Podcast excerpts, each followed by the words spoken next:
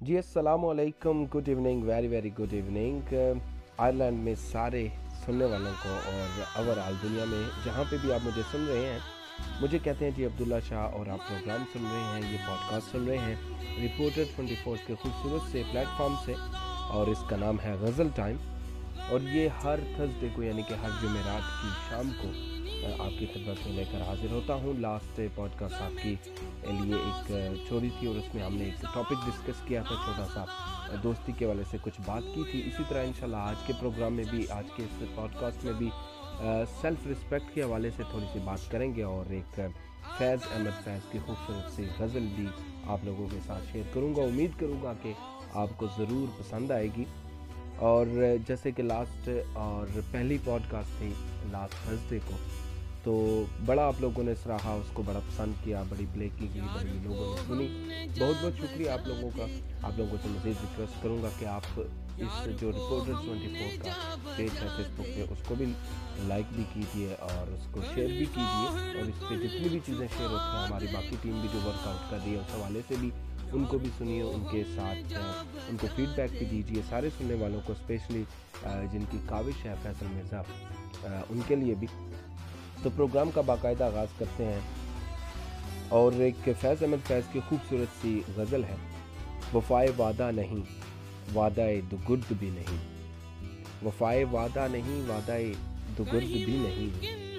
وہ مجھ سے روٹے تو، وہ مجھ سے روٹے تو تھے، لیکن اس قدر بھی نہیں۔ اور برس رہی ہے حریم حوث میں دولت حسن۔ برس رہی ہے حریم حوث میں دولت حسن۔ گدائے عشق کے کاسے میں ایک نظر بھی نہیں۔ اور نہ جانے کس لیے امیدوار بیٹھا ہوں میں۔ نہ جانے کس کے لیے امیدوار بیٹھا ہوں میں۔ ایک ایسی راہ پہ جو تیری راہ گزر بھی نہیں۔ اور نگاہ شوق سر بزم بے حجاب نہ ہو۔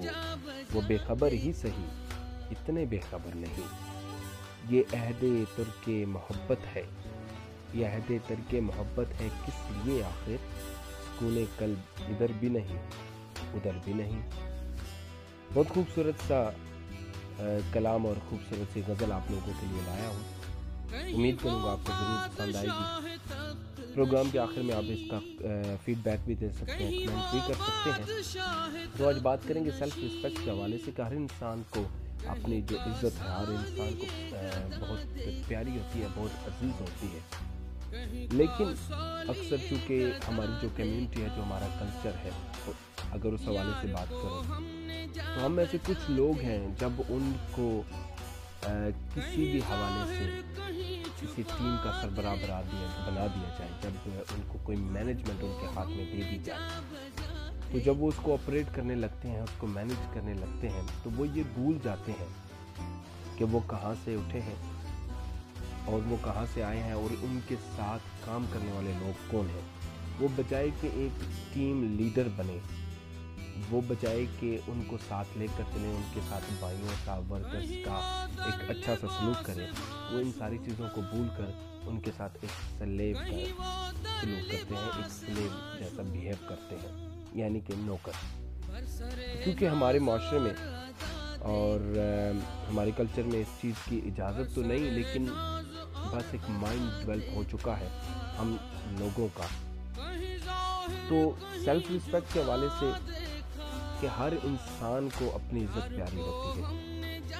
اکثر دیکھا گیا ہے کہ جب ایسی چیزیں ہوتی ہیں، جب آپ ان لوگوں کی رسپیکٹ نہیں کرتے، جو آپ سے چھوٹا طبقہ ہے یعنی کہ اگر آپ کسی اچھے منصب پر فائز ہیں، تو آپ اپنے چھوٹے سے، جو آپ کے چھوٹے ورکر ہیں، جو آپ کی ٹیم ہے، اگر آپ ان کی رسپیکٹ نہیں کرتے تو وہ ایک حد تک آپ کو برداشت کرتے ہیں، اس کے بعد وہ کچھ لوگ ایسے ہوتے ہیں جو آپ کو خاموشی سے سنتے رہتے ہیں۔ جب تک ان کی مجبوری ہو، جب تک وہ خاموش رہ سکتے ہوں لیکن کچھ لوگ ایسے ہوتے ہیں کہ وہ آپ کو سننا پسند نہیں کرتے اور وہ آپ کو آنسرز کر دیتے ہیں، وہ آپ کو اس کا رپلائی کرتے ہیں۔ تو ان رپلائی کو سن کر جو بھی لوگ ہمارے جیسے جن کو ان چیزوں کا خیال نہیں ہوتا کہ اپنے سے چھوٹے کو کے ساتھ سلوک کیا کرنا ہے۔ تو وہ جب ان کے آنسر سنتے ہیں، جب ان کا رپلائی سنتے ہیں، تو وہ جذباتی ہو جاتے ہیں۔ اور اس جذبات میں آ کر وہ یا تو ان کو فائر کرتے ہیں یا ان کے ساتھ بد سلوکی کرنے لگ جاتے ہیں یا اپنے دل میں کوئی رنجش رکھ لیتے ہیں ان لوگوں کے لیے، ان بیچاروں کے لیے۔ اور جس کا نقصان دونوں طرف ہوتا ہے، یقین مانیے، جس کا واقعی نقصان دونوں طرف ہوتا ہے تو میری کوشش ہوگی کہ یہ جو پوڈ کاسٹ ہے وہ چھ منٹ سے زیادہ کا نہ ہو اور ان چھ منٹوں میں ہی آپ کو اپنا پیغام کمپلیٹ کیا جائے۔ لیکن اگر کوئی ٹاپک بڑا ہو جیسے صرف سیلف رسپیکٹ ہے تو سیلف رسپیکٹ ہر انسان کی ہے۔ ہم ہمیں یہ چاہیے کہ ہم جب بھی کسی ٹیم کے ساتھ کام کریں جب بھی ایک مینجمنٹ ایک عہدے پر ہمیں فائز کیا جائے تو ہمیں سب سے یہ بڑا چھوٹا سا میسج ہے لیکن یہ بہت امپورٹنٹ ہے کہ ہمیں چاہیے کہ ہم اس کو ایک ایز اے ٹیم لیڈر وہاں پہ بیہیو کریں۔ اور ہمیشہ جو ہوتی ہے ٹیم لیڈر جو ہوتا ہے ہمیشہ اس کو لیڈ بائی ایگزامپل کہا جاتا ہے کہ اس کو پہلے اپنے آپ کو ٹھیک کرنا ہوتا ہے اپنے اگر کوئی کام نے آپ نے کسی دوسرے سے کروانا چاہتے ہیں تو پہلے آپ کو وہ خود کر کے اس کو بتانا پڑے گا۔ تو یہ چھوٹا سا میسج ہے۔ اور ایک السلام علیکم، good afternoon reporters twenty four کے اس خوبصورت سے پلیٹ فارم سے عبداللہ شاہ آپ کی خدمت میں حاضر ہے۔ آج جمعے کا دن ہے اور لاسٹ جمعے کو میں نے ایک پوڈ کاسٹ ریکارڈ کی تھی توحید کے حوالے سے۔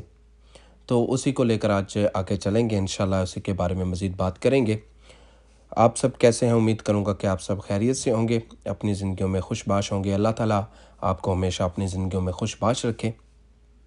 تو توحید کو جو ہے وہ ڈسکس کریں گے۔ آج اگین کیونکہ لاسٹ فرائیڈے کو اس کو کچھ ڈسکس کیا تھا، اس بارے میں بات کی تھی۔ تو جب ہم کلمہ پڑھ لیتے ہیں کہ ایک مومن، ایک مسلمان جب کلمہ پڑھتا ہے کہ لا الہ الا اللہ، جس کا مطلب ہے، جس کا ترجمہ کچھ ہوا کہ اللہ کے سوا کوئی عبادت کے لائق نہیں۔ تو کبھی سمن کرام، آپ نے اس بات کو جاننے کی کوشش کی، اس کلمے کا مقصد سمجھنے کی کوشش کی۔ کہ اس کلمے کا مقصد کیا ہے۔ دراصل اس کا مقصد یہ ہے کہ ہماری زندگیوں میں سب چیزوں کا اجالا ہو جائے اور ہمارا یقین صرف اور صرف اللہ پر آ جائے اور اس طرح اللہ پر یقین آ جائے کہ اللہ پاک کی ذات سے سب کچھ ہونے کا یقین ہو، کہ کوئی بھی کام اس کی مرضی مرضی کے بغیر نہیں ہو سکتا۔ سب کچھ کرنے والا وہی ہے، کوئی بھی ایک پتا اس کی مرضی کے بغیر نہیں ہل سکتا۔ جب تک یہ یقین ہمارا، ہماری زندگیوں میں شامل نہ ہو جائے، ہمارے دلوں میں، ہمارے دماغ میں یہ بات بیٹھ نہ جائے، تب تک ہم توحید کے مقصد کو نہیں جان سکتے، توحید کو نہیں پہنچ سکتے۔ ایک روایت ہے کہ لا الہ الا اللہ کہنا ایسا ہے، یا اس کی گواہی دینا ایسا ہے کہ جیسے ایک جنت کی کنجی۔ یعنی کہ جب یہ کوئی بھی انسان اس چیز کی گواہی دیتا ہے، تو وہ بیسکلی اس کے پاس ایک جنت کی چابی یا جنت کی کنجی آ جاتی ہے۔ تو اس دین اسلام میں اس توحید کا مقصد کیا ہے؟ اس کا مقصد اور اس کی جو بنیاد ہے، اور بیسکلی جو دین اسلام ہے، اس کی پوری بنیاد جو اس کی وجہ ہے، وہ توحید ہی ہے۔ اور جیسا کہ لاسٹ پروگرام میں بتا چکا ہوں لاسٹ پوڈ کاسٹ میں کہ توحید کے لغوی معنی یکتا واحد کے ہوتے ہیں اور ایک ماننا۔ اور اسلام میں خدا تعالیٰ کو واحدہ واحدہ اللہ شریک لاسانی منفرد اپنی صفات میں یکتا، بے مثال ماننا توحید کہلاتا ہے۔ یعنی کہ اس بات کا اقرار صرف زبان سے نہیں بلکہ دل سے اس طرح اس بات کی بات کی تصدیق کی جائے، اس طرح اس بات کا اقرار کیا جائے کہ اللہ تعالیٰ جو ہے وہ واحد ہے، وہ لا شریک ہے، اس کا کوئی شریک نہیں، وہ ہم سب کا خالق و مالک ہے۔ ہم سب کا پالنے والا ہے، جو کچھ آسمانوں میں، جو کچھ زمین میں ہے، وہ سب کا اکیلا خالق و مالک ہے۔ وہ ایک ہی رازق ہے، وہ ایک ہی مشکل کشا ہے۔ وہی حی و یقیوم ہے، وہی وحدہ اللہ شریک ہے۔ اسے نہ نیند آتی ہے، نہ اسے اونگ آتی ہے۔ وہ غفار بھی ہے، وہ کہار بھی ہے۔ وہ ہم سب کے عیبوں پر پردے ڈالنے والا بھی ہے اور ہم سب کی مشکلات کو حل کرنے والا بھی ہے۔ وہ ہر شے پر قادر ہے۔ یہ پرندے، یہ جانور، یہ ہر چیز اسی کے حکم کے ماتحت ہیں اور صرف اسی کی صنع میں مشغول رہتے ہیں۔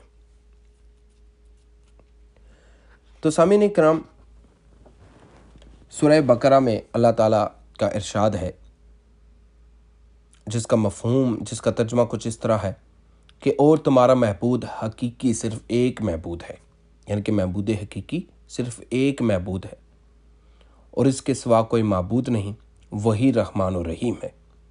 حضرت آدم علیہ السلام سے لے کر نبی آخر زماں تک جتنے بھی انبیاء تشریف لائے، جتنے بھی پیغمبر اس دنیا میں آئے، سب کا صرف اور صرف ایک ہی مقصد تھا، اور وہ مقصد تھا اللہ کی توحید بیان کرنا۔ حالانکہ آپ کو پتہ ہے کہ حضور اکرم صلی اللہ علیہ وآلہ وسلم نے جب توحید کا ذکر سٹارٹ کیا، جب باقاعدہ اعلان کیا، تو کفار جو ہیں، کفار مکہ حضور صلی اللہ علیہ وآلہ وسلم کے دشمن ہو گئے۔ قریش والے آپ کے دشمن ہو گئے، آپ پر ظلم و زیادتی کرنا انہوں نے سٹارٹ کر دی۔ تو کفار مکہ نے حضور صلی اللہ علیہ وآلہ وسلم سے ایک دفعہ پوچھا کہ اللہ کیسا ہے؟ تو ساتھ ہی اللہ تعالیٰ کی یہ جو سورہ ہے، جس کا میں نے لاسٹ پوڈ کاسٹ میں بھی ذکر کیا، سورہ اخلاص کل هو اللہ وحد اللہ السمد لم یلد ولم یولد، ولم یق اللہ کفوان احد، نازل ہو گئی۔ جس کا ترجمہ کہ کل ہو اللہ وحد کہو کہ اللہ ایک ہے۔ اللہ السمد وہ بڑا بے نیاز ہے۔ اللہ بڑا بے نیاز ہے۔ لم یلد ولم یولد، نہ کسی کا باپ اور نہ ہی وہ کسی کا بیٹا ہے۔ ولم یق اللہ کفوان احد اور نہ ہی اس کی کوئی برابری کرنے والا ہے یعنی کہ اس کے برابر کوئی بھی نہیں ہے۔ تو اللہ تعالیٰ سے دعا گو ہوں کہ اللہ تعالیٰ ہمیں اس توحید کو سمجھنے، اس پر عمل کرنے اور اس کو صرف زبان سے نہیں، ہمارے دلوں میں قائم کرنے، ہمارے دماغ میں بیٹھنے کی توفیق عطا فرمائے اور اللہ آپ کا اور میرا حامی و ناصر ہو۔ اگلے پوڈ کاسٹ تک کے لیے اپنے میزبان عبداللہ شاہ کو دیجیے اجازت۔ اللہ حافظ۔